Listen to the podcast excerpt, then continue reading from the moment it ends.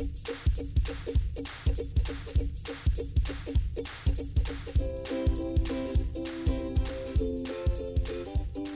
is a McKillop podcast. Welcome to exploring curiosity, resiliency, and hope. A podcast for times of challenge and transformation. We are excited for your presence as we learn, grow, and evolve from a multitude of voices and wisdom. This is a space for conversations and curiosity, finding ways to be resilient with all that is happening in our personal lives and the world and maybe finding an embodied hope to live by.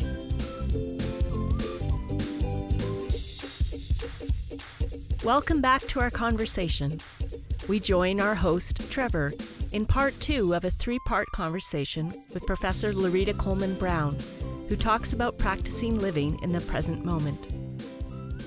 I realized that there was this part of me that I could listen to or talk to and uh, that I actually had an opportunity to think about things and reflect on them. And so that's actually my first recollection of having an inner life.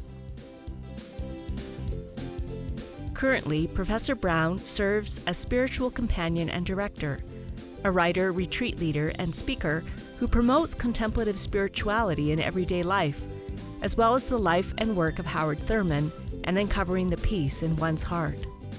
If you missed part one, we encourage you to listen to the previous episode to hear about her journey with her own heart. In part two of this conversation, we explore discovering an inner life and how spiritual practices can bring resiliency and hope.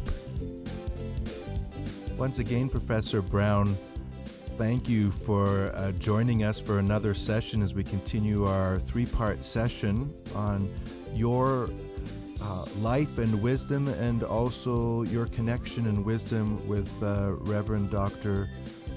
Howard Thurman. So I hope you're well today and uh, welcome to another episode. Well, thank you so much for inviting me. I am well today. Well, I'm glad.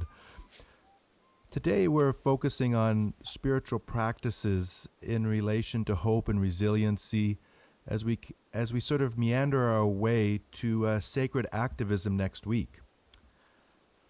My first question for you today, as we explore this and as you share, is when did you realize you had an inner life? And when did you make a conscious commitment to this spiritual life and calling? Uh, and what did that look like? Well, I, I believe that I noticed I had an inner life at about the age of six or seven when one Sunday morning my parents sent me outside to look for a quarter or something on the front porch. And uh, I must have gone about two or three times. And on the third or fourth trip, I went back in and I told them that I couldn't find it. And so that's when they said, Oh, we really wanted you to pick up the Sunday newspaper. And it made me wonder why they didn't ask me for the Sunday newspaper in the first place. But I realized that I was reflecting on that and that I was looking at my parents in a new and different way. And so it was really the beginning of having some understanding that I could actually reflect on what was going on in my life. I believe that the next time that I thought about an inner life and about spirituality more deeply was in college when I was introduced to a number of books about spirituality. Um, Autobiography of a Yogi, um, Be Here Now. There were just a number of books that were popular at that time. In addition to having uh, uh, my roommate's professor come and teach us a, a Tibetan meditation chant. Um, shortly after college, I started uh, TM, Transcendental Meditation. But as with most of these things, it does take discipline to keep up with them. And uh, as I moved into graduate school, those kinds of ideas and time for those kinds of things fell by the wayside. So it really wasn't until 19, well, 1984 that I was on leave at a think tank at Stanford and I ran across a copy of The Course in Miracles. And because I was on leave, I had time to actually start reading it. And uh, I was so intrigued with it that uh, I, I realized that it might be a, a text that would help me for a long time, but it also emphasized taking time to be quiet and, and to listen from inside. So the next time that I really had to utilize my spiritual resources was before and during my heart transplant. I had a series of mystical experiences, so it really helped me to understand my connection to something bigger than myself. And uh, I certainly, in the midst of many of my medical and hospitalizations, I've always meditated in the morning, even in a hospital bed. And so, of course, when I decided to pursue becoming a spiritual director companion, was when I realized that I had to be very committed to a practice, that I had to show up every day for prayer, um, because there was no way that I could uh, hear this the the spirit or guide anybody else without that. For for you and your connection with Howard Thurman, uh, Professor Brown, what would what would be the um, uh, what are spiritual practices for you? Why do them? Well, I think that spiritual practices lead us to a growing awareness of the light within. They lead us to some recognition that we are connected to something other than our individual autonomous selves. Uh, and I believe that that sense of light within symbolizes hope. Um, it's a light that may get dim from time to time, but never goes out. And so I feel that these spiritual practices allow me to nurture that. Well, I won't say nurture the light, but to be more aware of it. Um, so, definitely, as I mentioned before, I sit in silence. Um, stillness, I call it. I love it uh, uh, daily. Um, I'm also an advocate of mantras when you're in um, a bad state, like you're anxious or depressed or whatever. And I, I tell uh, people, as well as utilize myself, sometimes scriptures from the Bible um, or something that's inspirational, just to say over and over and over again so that you can calm your racing mind and reconnect. Of course, going outside is always good because there's a certain stillness in nature that is mm-hmm. calming and soothing. I really think that stillness is God energy. And I just, I love, love it whenever I can bask myself in any of it. Uh, and then I think that it's important to journal. Journaling can be a, a, a spiritual practice that allows us to reflect on the things that are happening in our lives um, and where spirit may be a part of that.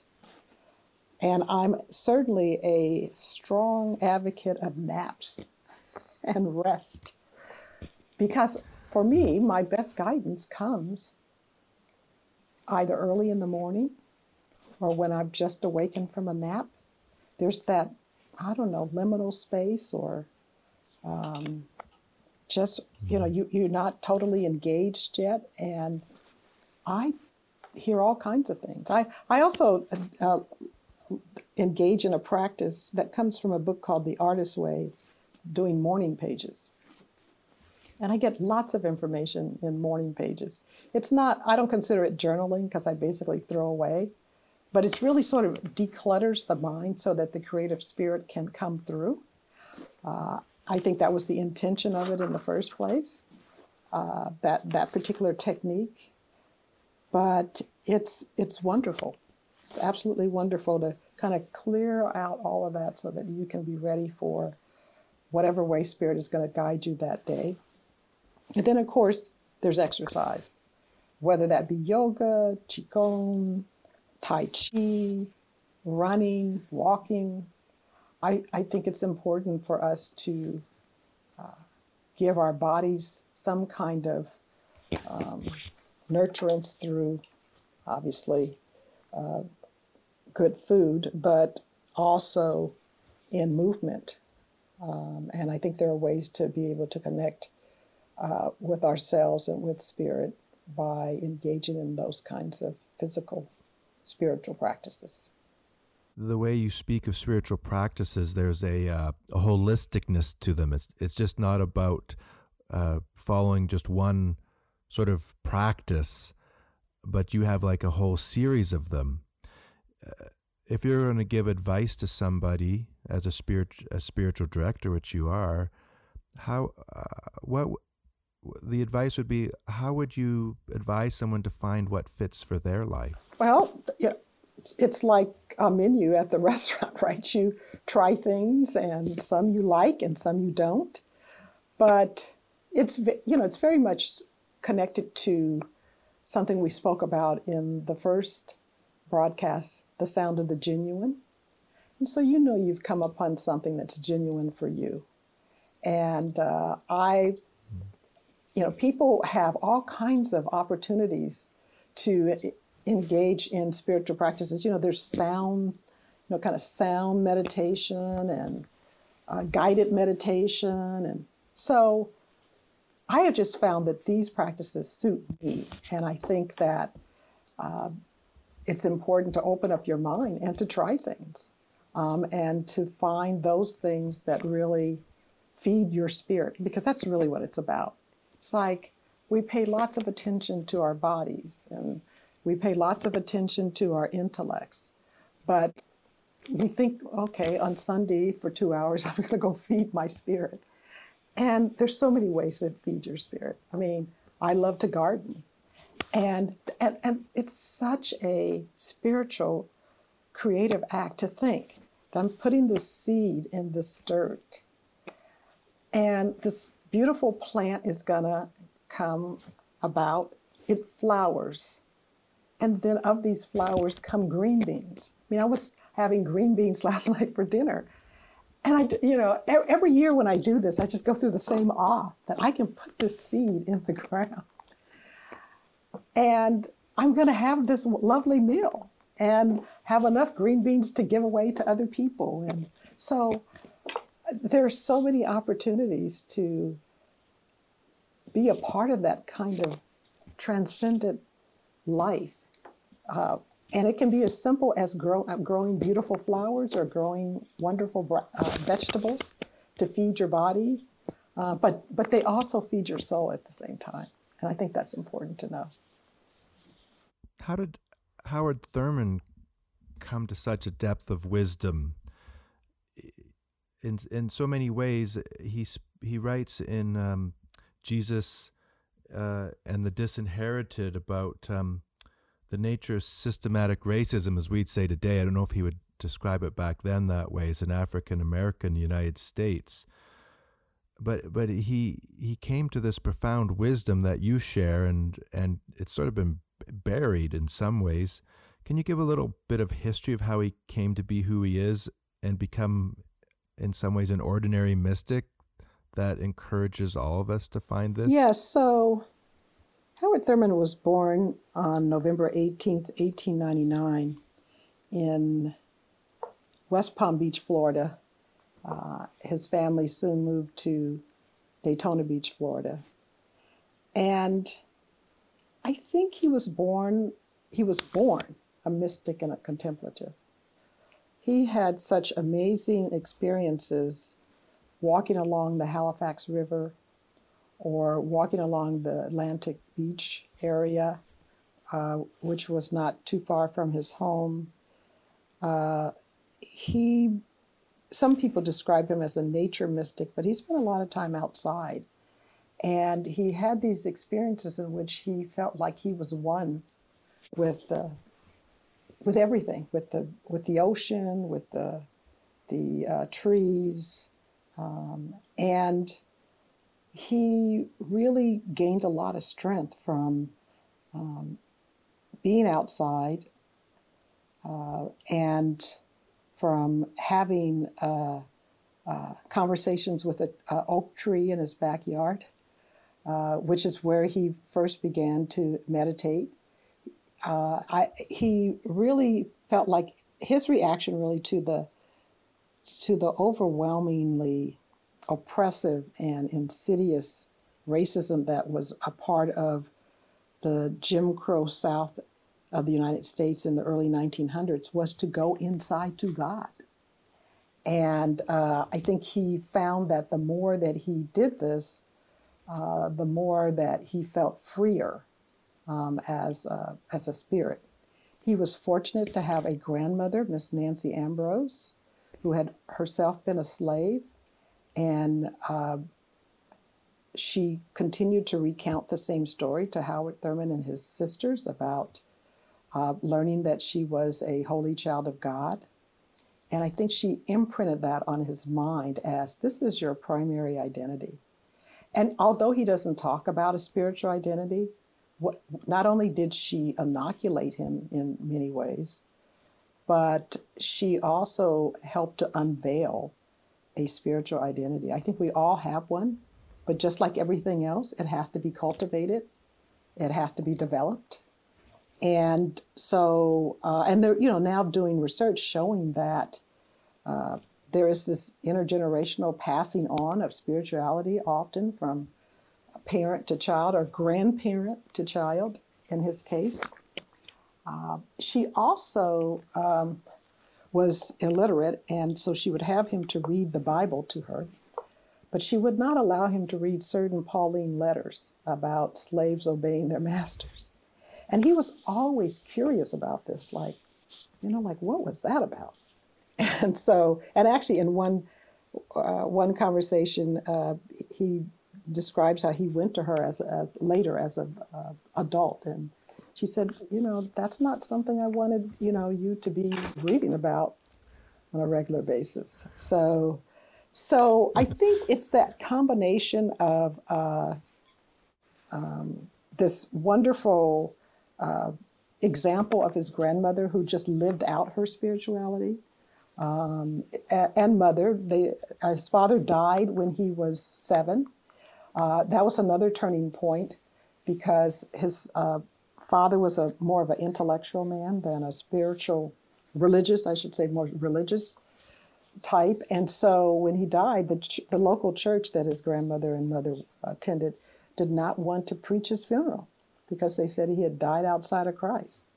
And, and a, a visiting preacher chose, uh, said, said he would do it. He, he, he, uh, he agreed, but he chose the occasion to condemned his father to death because, I mean, to hell, excuse me, to hell, because he didn't attend church.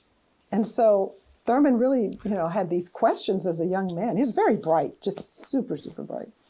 Like, so wait, what kind of religion is this that you know you get condemned to hell if you don't go to church? So, so these are the kinds of things that were sort of that he walked around reflecting on for a long time, and I think it's what gave him the wisdom along with his regular spiritual practice of sitting. You know, he advocated that you should in every day stop and and and sit before God. Uh, so that, along with the fact that uh, you know, he says in a number of places that he prayed to God, but he talked to Jesus. So there is something important about having a personal, intimate relationship with God. I think that many people who are um, who either become contemplatives or um, are ordinary mystics, they have an intimate relationship. It's not something that they, you know, talk about once a week at church or sing about, but that they can actually have an ongoing conversation. And it's, it's, it's fascinating in some ways because I've had people who have come to spiritual direction who can't do that. They, you know, I had one gentleman who says, well, you know, God is mystery to me. So I, I don't know how to have a conversation with God. And I'm like, okay. but, but that's for, and, and for me, you know, I think my first, uh, and I do ask people, I ask them, so who, who do you feel closest to? Is it God the Father? Is it Jesus? Or is it the Holy Spirit? And people do have different uh, uh, selections. And so, but for me, I think I was best buddies with, you know, the Holy Spirit as a child. You know, going out, sitting in the wind and um, just feeling the Spirit around me. Uh, and, you know, later, you know, feeling close to, to Jesus and, and to God. I think I just had to alter my image of what God was. Um, but so, so Howard Thurman, in addition to his profound intellect and his regular spiritual experiences, that's that's where w- wisdom emerges. You know, it emerges from the depths of us. And I think he then devoted his life. He was very committed.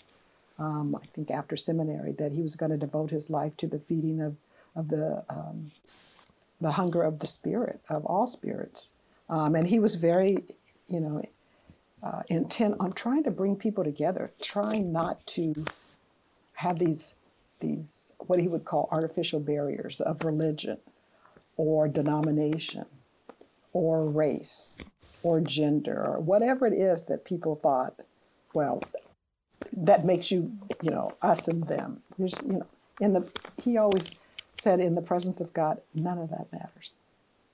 Um, so he, he he spent his life uh, and in some ways you know we often think about uh, other mystics who lived in cloistered religious communities, you know, praying, you know, five times a day.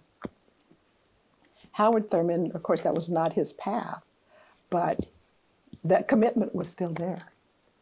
And uh, he uh, certainly realized that by never choosing to do anything else but devote himself to helping people um, to move beyond these things that he felt um, divided of God's beloved creation.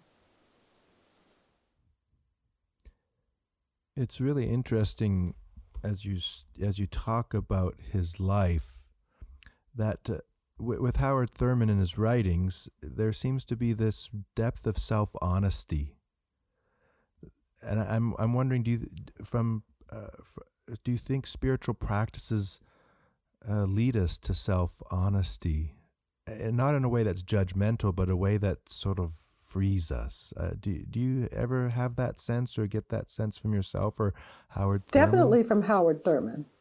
He he believed that we are always operating under the scrutiny of God. And again, this is not about going to church. This is about your own conscience. Um, and it's usually only when uh, you can, uh, only when that you can quiet yourself that you have an opportunity to actually see or feel um, this sense of uh, um, of quiet, you know, of, of quietness that, uh, like, just for example, uh, in one of his more um, famous uh, meditations, How Good to Center Down, he talks about how important it is to uh, uh quiet ourselves. And he says, uh, and, and part of it is, you know, he first talks, you know, a bit about we look at ourselves in this waiting moment, the kinds of people we are. The questions persist. What are we doing with our lives? What are the motives that order our days? What is the end of our doings? What are we where are we trying to go? So he he puts those questions out there which are uh, you know clearly about scrutiny of self, but then he says over and over the questions beat in upon the waiting moment. As we listen, floating up through all the jangling echoes of our turbulence, there is a sound of another kind, a deeper note, which only the stillness of the heart makes clear. It moves directly to the core of our being. Our questions are answered. Our spirits refresh as we move back into the traffic of our daily round. With the peace of the eternal in our step, how good it is to center down. So, just in that one meditation, not only are you called to look at yourself, but at the same time, he's saying, you're not even going to get clarity on that unless you quiet yourself. Right? Um, and that that can, he believed that every time you had an encounter with God, it should change you and loosen up some of the stuff that you may have internalized that may not be true about who you are and certainly who God created you to be. Those are, you know, there, there are lots of things that we take on. Um, I call them imposed identities that may not necessarily be true about us. Yeah, in, the, in Jesus and the disinherited, he, I'm paraphrasing here, but he has one part where he's talking about um, the hypocrisy of deception and uh, both with the oppressed and the oppressor but when and he talks about various ways you can we deal with deception in our lives which often we we don't talk about anymore because we feel it's too negative but he says you have to replace uh, the hypocrisy of deception with sincerity and and and if the oppressed can and the disinherited the dispossessed can do that with the oppressor it throws back the truth upon the oppressor. But i was thinking or feeling that that that happens in spiritual practices with oneself too doesn't it? Like sometimes in this in the deep silence uh, there's this deep vulnerability and if we're sincere with that, it gets thrown back on us. And like you said, something you can't help but be changed. Yes. Well, and I think what's important about not only that section of Jesus and the disinherited, but also even in spiritual practice, is that it always goes back to the source. That that little section there, it's not a little section, it's actually a big section because there's a piece of wisdom that is just priceless. So, oftentimes, in any relationship or situation where there's a power differential, people may find themselves acting in a uh, way to either flatter the powerful other or to and, and and and in the case that he speaks of unmerited flattery right? That you know you're giving all this uh, uh, praise to someone who is not deserving of it necessarily. And so the antidote to that is not only sincerity but sincerity because you realize who the source is the source of all your needs is not this powerful other, it's God. And if you can remember that God is the source, then that's who you go to for what you need. You don't have to butter up the boss. you don't you don't have to make a special dinner to get whatever you need. It, you go to God for what you need. And as you say in spiritual practice, you know, we some of these things come back on us, yes. And if they are things that are preventing us from growing, from moving on, then we need to offer those things up for healing. To say, okay, I know that I lie a lot, or I know that uh, I, I could be better at uh, being more compassionate, or whatever it is you you ask for help mm-hmm. with that and it comes and so it's not like okay you discover something and you're stuck in it right i think everything can can be healed short of you know a physical limitation that might be caused by some kind of genetic or a physiological or neurological disorder that you know you can't get out of. Even though I think that that uh, human spirits who appear that way um, are there for a reason. You know, they're usually there to teach us something. Um, so, so I think all things can be healed, and so he's really talking about don't give your power um, to these other people by by uh, trying to work around them in deceptive ways. You don't have to do that if you're a holy child of God.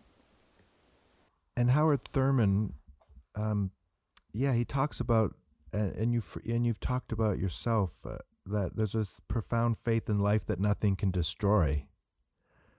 He seems to come back to that, uh, like in different modes or metaphors that. Um, that there's nothing there's nothing that can be destroyed and and uh, in some ways I hear you saying spiritual practices are a way to find this and have faith in this spiritual practices allow you to remember that you are a spirit.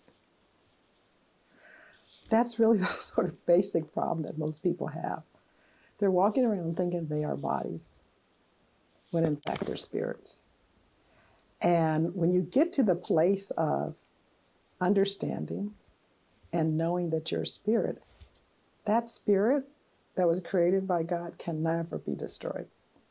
It may change form, it may not be in this physical realm at some point, but it cannot be destroyed. And so, and, and that's exactly what Thurman is saying that Jesus was trying to teach his own people which is this light that you have within you, this the, the spirit that you are, cannot be assailed. You know, people can hurl insults at you, they can throw rocks at you, they can do all that stuff, but that spirit will always prevail. So don't don't let these people psychologically imprison you. Don't let don't let them convince you that you are something other than a holy child of God. It's such a, a, a key piece of wisdom. Uh, mm-hmm. But I think that's that's part of the issue is that people get confused and they see things in, in more physical and material ways. And if you're talking about spirit and spiritual practices, spiritual practices are practices to help you wake up to know that you're spirit and so you're not really, in many cases, bothered by all these other things, physical things that may be happening in the world. It sometimes seems in in in the West, and unfortunately, Christianity's been colluding with empire for quite a long time.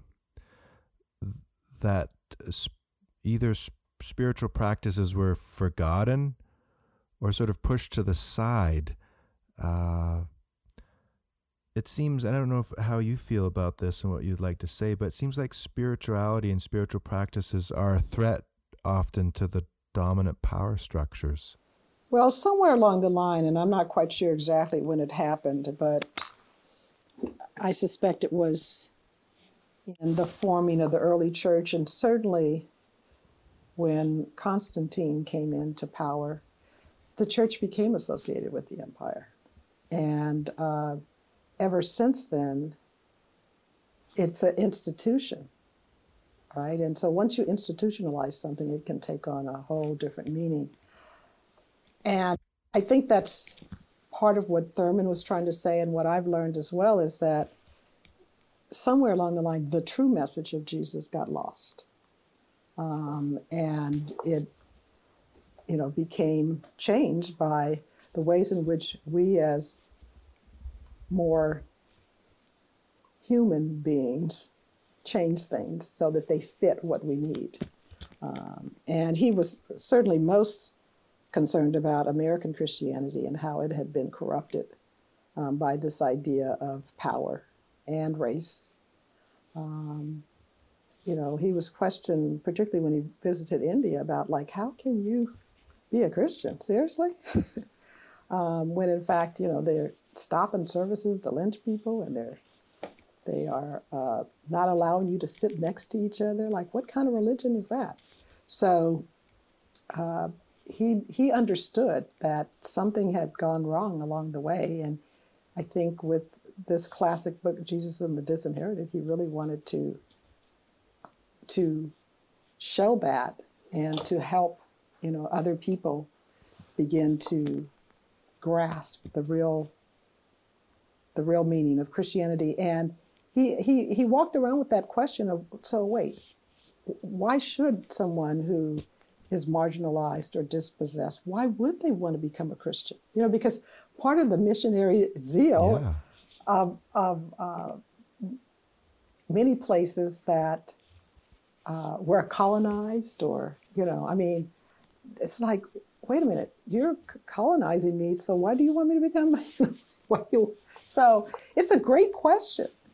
Um, and he, so he wanted to look in there to see in the Gospels, particularly, what was it that Jesus was saying to people who were, um, as he described it, with their backs against the wall.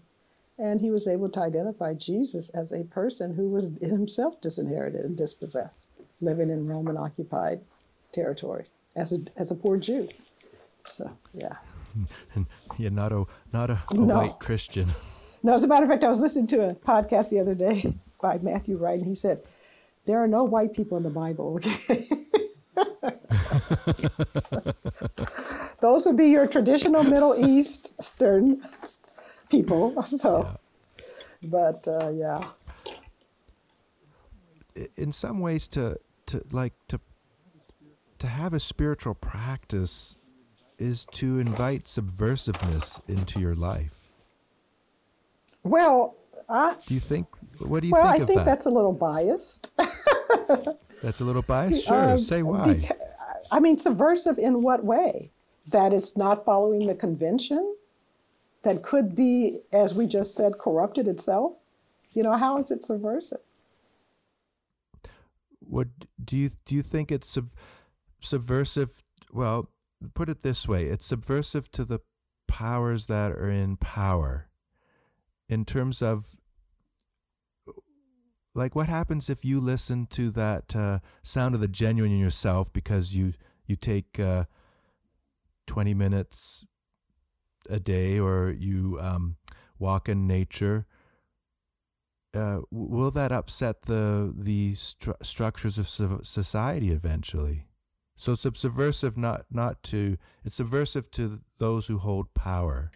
I don't know. It's just a No, I, I It's a understand, thought. understand the thought, but it's like, well, so whose Yes. power are you aligning yourself with? Are you aligning yourself with the power of the state or the power of God? that's the question. Right. I mean, so, and are you suggesting that to align yourself with the power of God is to be subversive to the state? I, that's a, I don't know. What do you think? Well, I mean, it sounds like that would be the case, but but but I think that that's the whole point. The whole point is that we are trying to evolve, you know, in our consciousness and and who we are as as spiritual beings and as God created us to begin to let go of some of these things that perhaps maybe are not in the best interest of all people. So, uh, and I mean, it was certainly the, it, it's been the case for a long time. I mean, in many societies, even in the Old Testament, right? There's always somebody in power. Um, but I think we've always been moving towards and continue to move towards the restoration of God's beloved creation, which is really about unity and oneness. So, i if in fact uh, it up upends the state, well, okay. I mean, I, I, I, I, uh, I'm, so, you know, so you have sort of two ways to think about that. Well, if you're a person who's part of that disinherited category, well, so what, right? You know. Um, but on the other end, I think I, I always land on the spiritual end, on on the end with God, which is that I think God is more powerful than that, and that uh, we will continue to see, and I'm surely way past my lifetime, um, changes in how the world operates. Um, and uh, I'm certainly, I'm sure that Jesus was considered subversive at the time, really subversive, right? Which is probably what ended up getting him killed Martin Luther King, probably, you know, subversive at the time, ended up getting you know, so. So any time that uh, uh, you are representing uh, the way of God, and people are not necessarily in that same, at that same level of consciousness, there's going to be pushback, and there's going to be people who don't want you around because you are upsetting the the power structure as it is at the time.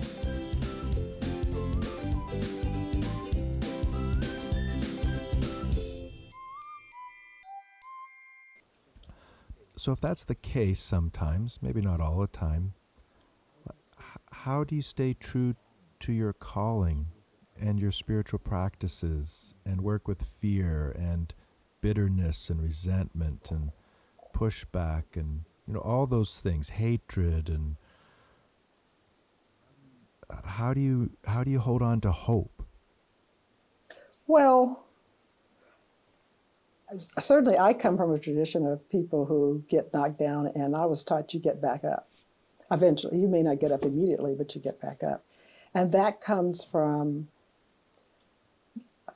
from remembering that your source is God, uh, and so for for me, it's uh, I'm I'm not necessarily trying to. Uh, um, to change people. I'm not trying to change the external environment necessarily. I'm trying to change the internal environment, which I think will then lead to a change in the external environment. It's like Thurman believed that you can change all the laws you want, but if you don't change people's hearts, it's not. What have you done? You're not gonna. It's not gonna really make any real change. And so, the more people that are awakened um, to their spiritual natures, I think it's better for everybody. Um, and, my, and, and that's my calling. I, I think people are called in all sorts of ways. It may not necessarily be in this domain, but it's still spiritual. You know, you could be a musician and still be very spiritual. You, you know, you could be a, um, a diver and it's still about something very spiritual. And so it's it's utilizing that call not just for you and building your own career and your own resume, but you're doing something that is going to be for the greater good. I think that's when you get into calling. It's not it, it becomes less about you and more about us. Yeah, John Wesley, the the reluctant founder of Methodism, I think it's like that with everybody. Buddha was always a Hindu and you know, Jesus was always a Jew, but and John Wesley was always an Anglican. Um, he never left the Anglican Church, but he talked about during his day there was this movement around spiritual practices and contemplative. He called quietism, so that you know you you did all your nice spiritual practices, but it, it your life was quiet. It really didn't change anything. Uh, did Howard Thurman, or even in your own wisdom, uh, come come up i don't know against that if is the right word or uh, experience that? How how do we not just use spiritual practices as you were saying to find our own happiness or materialism? Trungpa Rinpoche called it sp- spiritual materialism. We you know we just from the Tibetan Buddhism what what would be your advice on that or your thoughts well I think there's always been some resistance to incorporating spirituality, either in, many institutions. Uh, I, I, I smile because even in my own field of, of psychology, uh, there was resistance. You know, William James was talking about a spiritual self back in 1892, but people didn't want to hear it because it sounded either anti scientific or um, too philosophical, etc. And I suspect that there has always been a fear on the part of institutionalized religion that if people find a way to directly connect with God, why would they come to church? So then there'd be no organization and no money and you know, all those kinds of things, right? But that's not necessarily the case. I mean, I think uh, we always are seeking union and connection. Uh, and so uh, it, it would be very important as people may or may not want to learn more doctrine or dogma to also be feeding their spirits. I think we'd have a lot more people in church if that were part of it. And certainly, uh, Howard Thurman's life lives that out. I mean, he started an intentional interracial church in San Francisco. And they had a number of members, not only there, but uh, members at large from all over the world, where uh, he incorporated some of these spiritual practices into the worship service or into the life of the church. It wasn't like, okay, so there's that contemplative prayer group that meets on Wednesday, uh, but that he had time for silent meditation before worship. He had time for silence as part of worship. Um, he played around with liturgical dance in the 30s. He uh, introduced living Madonnas, that is, you know, the live ones, um, to just sort of see if he could inspire some more spiritual uh, unity. Because his belief was that spirituality could not be taught, but it could be caught. So there was this idea of contagion. And that uh, if there were enough people engaged that you could be pulled in. And he actually had that experience in a quaker meeting one time where he was you know pulled into the uh, to the group. Uh, so i think he believed that there was the possibility of uh, incorporating certain spiritual practices into the life of the church so that it was not something on the side but it was integrated.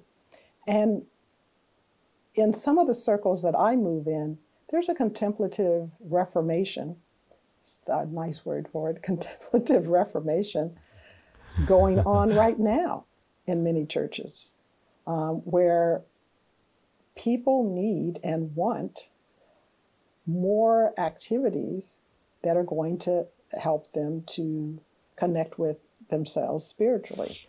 Uh, I, I, I, don't know. Uh, what it's going to take to get, you know, to bring everybody on board. But I suspect that that's really um, the answer to the uh, decrease in attendance and uh, membership in a lot of churches. Uh, that if it were part of the active part of, if it were part of the, the general life of the church, that it would not be um, so difficult. But let me just say that egos are hard to uh, deconstruct. And for a lot of people, spirituality is scary because, as part of becoming or recognizing that you're a spiritual being, you also have to surrender. You're not in charge, you are listening to the guidance of the Spirit. And that's really difficult in, in the kind of world that we live in, where we want to do what we want to do when we want to do it. And uh, this is on the other side of the continuum where you have committed yourself to spirit and you are about uh, listening for guidance to do where and to be wherever you need to be so that you can be a vehicle for God's message, God's love into the world. I mean, you know, we think about people in in monasteries and in convents doing that. But uh, I think we're all called to do something uh, like that. And it, it is difficult, isn't it? It it's counterintuitive to our current way of life. Uh, and it seems I love that you share that there's this process of surrender, and from from your own book and experience and then your work with Howard Thurman, it seems like surrender and forgiveness are are part of are part of the practical spiritual practices. Like maybe sometimes it's daily or or, every second depending on what's happening. It's uh, that that that we're called to this what would you uh, share from your experience of h- how how to embrace this and work with it? and from Howard Thurman too. Well, you know, I, I have not. Well, Howard Thurman does mention forgiveness in some of his meditations. I mean, he doesn't have a particular book on it, etc. Um, but but the, but his idea is that forgiveness leads to um, unity, and he was always about uh, we are all one. And so, if in fact there is uh, something that is separating you from another person, then uh, there needs, you know, you need to do something about that. I mean, he talks a bit about it, but not using those terms in Jesus and the Disinherited. But I think that, uh, you know, there's that famous line about uh, unforgiveness is like drinking poison and expecting the other person to die. Uh, it is poison for us to hold resentment and um, anger and all of that. I mean, they've been able to show physiologically that it's not good for us. Uh, it's almost as if it takes over your mind and you just are ruminating. And so, what I found is I mean, I, I have a forgiveness practice. I mean, I, I certainly do have a prayer list, but I have a forgiveness list that I go through regularly. And the criteria is that uh, I, if, if, there are some people who have either offended me or done things that I thought were uh, not quite right, that they stay on the list until I can feel compassion instead of resentment. Um, when I can feel uh, neutral or positive about them, um, or when I can feel like I am blessing them for their greater good. And it's it's really I think sometimes people jump to forgiveness too quickly. I don't know how somebody you know can have a murder in their family and say, "Oh, well, I've, forgiven the person in what two weeks or something." It just doesn't seem to seem to fit with what uh, my experience has been. I think it takes time, and the longer that uh, the situation went on, usually the longer it takes. You know, I always say a year for every 10, right? but I mean, because, you know, there's all kinds of there's so many of us out there that need to forgive a parent or both, or need to forgive someone in our family, or someone on the job, or, you know, in some place where some, you know, we have felt that someone has done us some harm. And so, uh, it, it may take a while, but I think the practice of it is important and that when we do find ourselves ruminating and uh, upset, that that's the very time when you know we can pull that list out and and uh, begin to uh, engage in that practice. I've, I'm sure people, a lot of people will laugh, but I've had a number of political figures on my list off and on over the years. It just depends on who happens to be in leadership at the time. Well, right now it's pretty big. I, I well, you know, at the end I always say so and so and the whole shebang. You know. yeah. Right now with COVID nineteen, uh, with we're facing, you know, environmental catastrophe that we sort of are um, checked out of. Uh, yourself in the United States have I'll be kind, such interesting stuff happening. There's sort of like a wake up call. If someone was listening for the first time to this podcast and maybe don't have much of a spiritual life, what would you say to them in these really, for some people that are really dark and challenging times? What would you say to them today around spiritual practices and a, a, life that's waiting for them? Well, I would say that they need to be. This is the, this is a fabulous time to be working on yourself, uh, particularly if you are limited in your ability to move about. Um, that it's a great time for doing some self-examination um, and to uh, begin to work on those areas that you think are either preventing you from moving on or keeping you from some good in your life. Uh, and that each of us, each one of us needs to be the light. It is very dark. Um, but we need to work on uncovering our own light, what's in the way if, if it's not shining bright, um, to, and to remember that God is the source, so that so that it that we we're not either spiraling down or spiraling ahead, but staying in the present moment. There's only really the present moment, but if we could just do with today, what what is spirit calling you to do today? What do you need to do today? Because it's really what happens today that's going to have an impact on what may happen next week or next month or next year etc there are certain things that i have no control over. Um, some of that has to do with the chaos going on in the united states right but i do have control over how i live each day I have control over how and what I bring to other people. Uh, and I, I have control over how I listen and uh, carry out the guidance of the Spirit. And so we are not the only people who have lived through dark times. Uh, I was recently discussing with a, a clergy friend of mine, and we were talking about, you know, the uh, people wandering around in the desert for 40 years, right?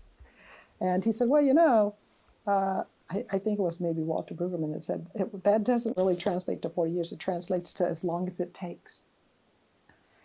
And so, unfortunately, I suspect that there's going to have to be more suffering that will occur in order for people to wake up um, and it's unfortunate that it has to be suffering that occurs to wake people up. But that was my experience. I had to go through a lot of physical suffering to wake up. And I'm now grateful for the heart transplant and all the you know, kidney transplant and dialysis, all those things, because it woke me up so that I can now walk through the valley of the shadow of death, which is basically what this is like, and fear no evil. You know, and I'm not one of these people who uh, is out there saying, "Oh, I'm not paying attention to that. I'm just going out and doing whatever I want." No, Spirit has not directed me, you know, to to be out and about, but she she has directed me to do things like this, to you know, to lead retreats online, to uh, read and to write um, things that other people will be able to read. This is a great time for that. Uh, to you know, grow green beans so I can give them away. Um, or you know, the other day I gave away some cash. I had a friend that you know sort of moves in about those communities, and I said, "Look here, I'm putting this money in these envelopes, and each envelope said, God loves you, keep the faith." Right? And I just told him, I said, when you run into somebody who's desperate, who doesn't know how to, they're going to, you know, buy food for their family or doesn't know how they're going to pay their rent, just give them one of these envelopes. I can do that. I'm not spending any money, right? I'm not going anywhere. and yes. so, and I got a text the other day from, you know, one of the people that he'd handed them to is a, a young woman, and she just said, "Thank you," and I'm about to cry, right?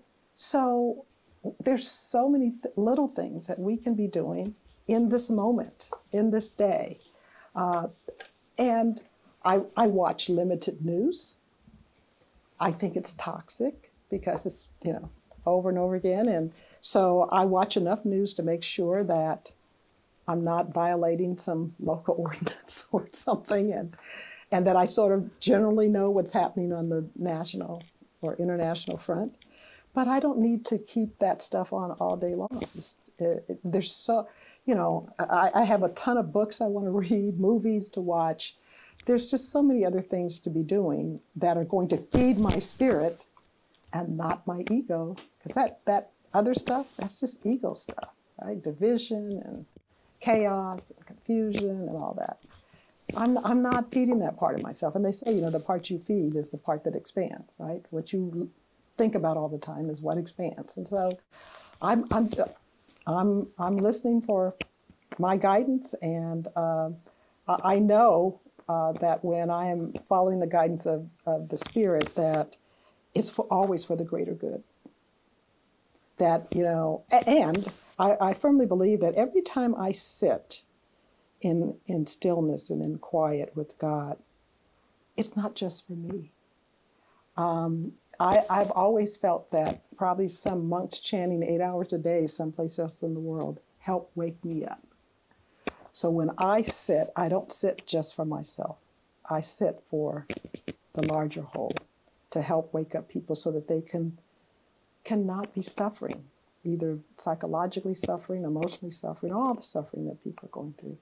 Um, I, I firmly believe that uh, we all have, can play a part in ending that suffering, but we just need to be listening for our part. I'm curious, how do you listen to your heart instead of your ego noise, and where does it lead you?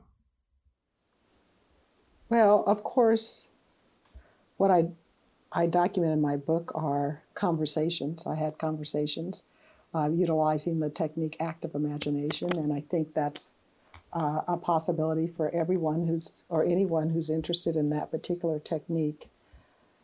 Certainly, I have a inner knowingness that has developed over the years, and the problem that I run into is that sometimes I ignore it.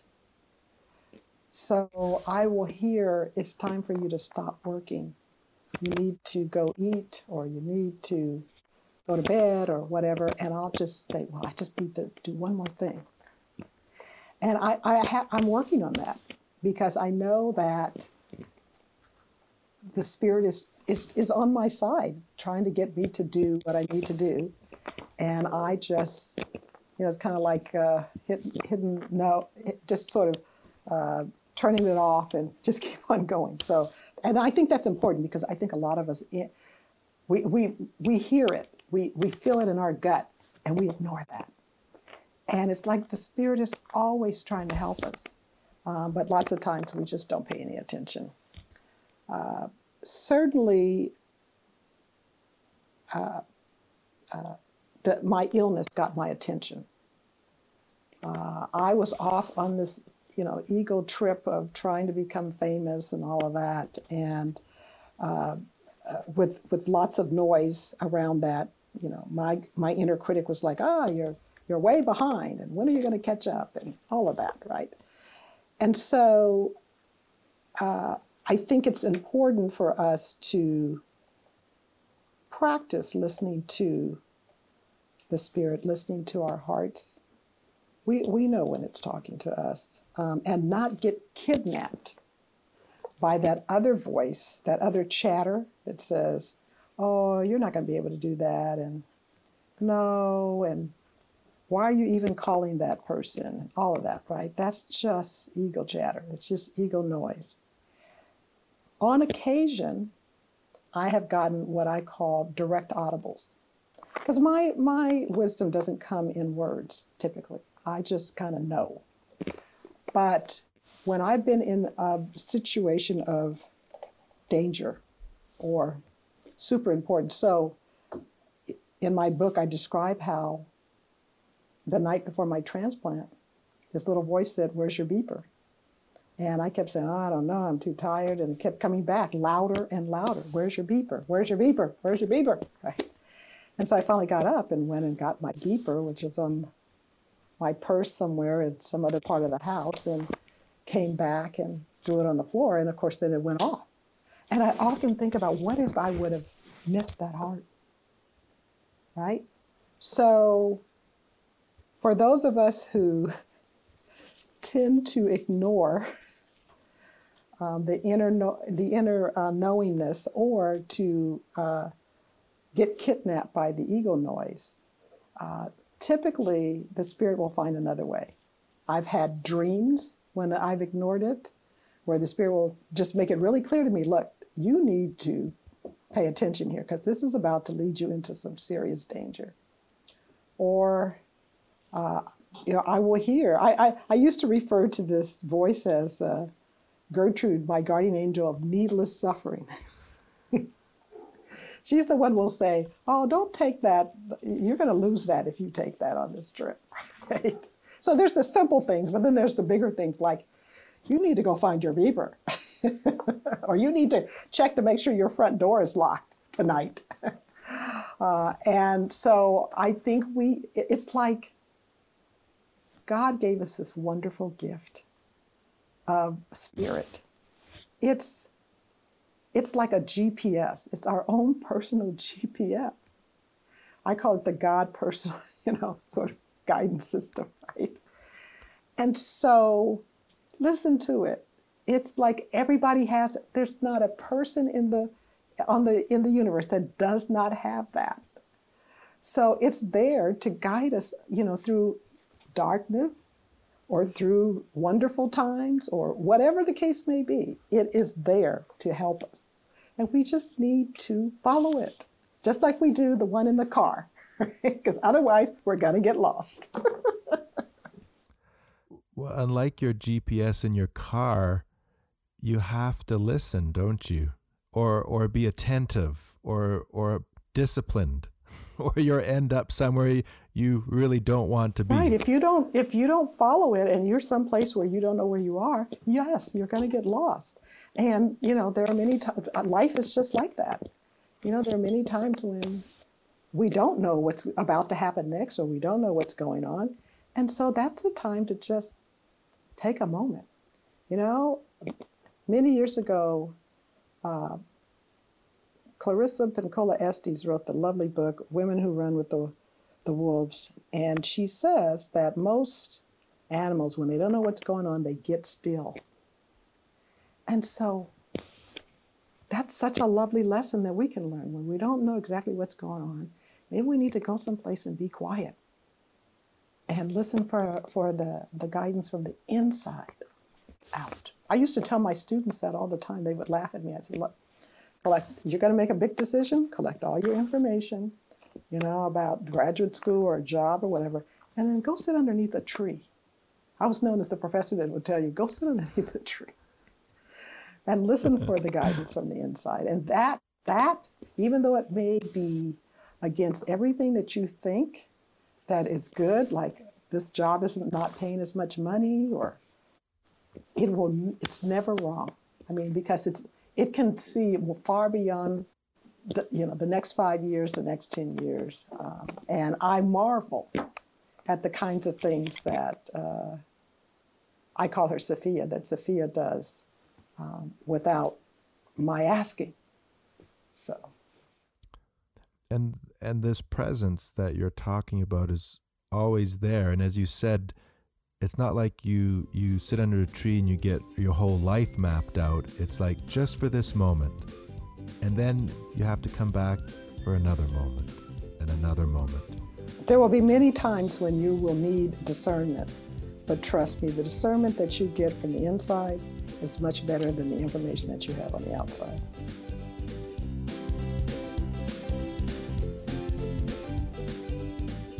This has been part two of a three part series. Please join us for part three of this series as we discover with Professor Brown the life, work, and spiritual wisdom of the African American mystic, civil rights activist, and teacher Howard Thurman.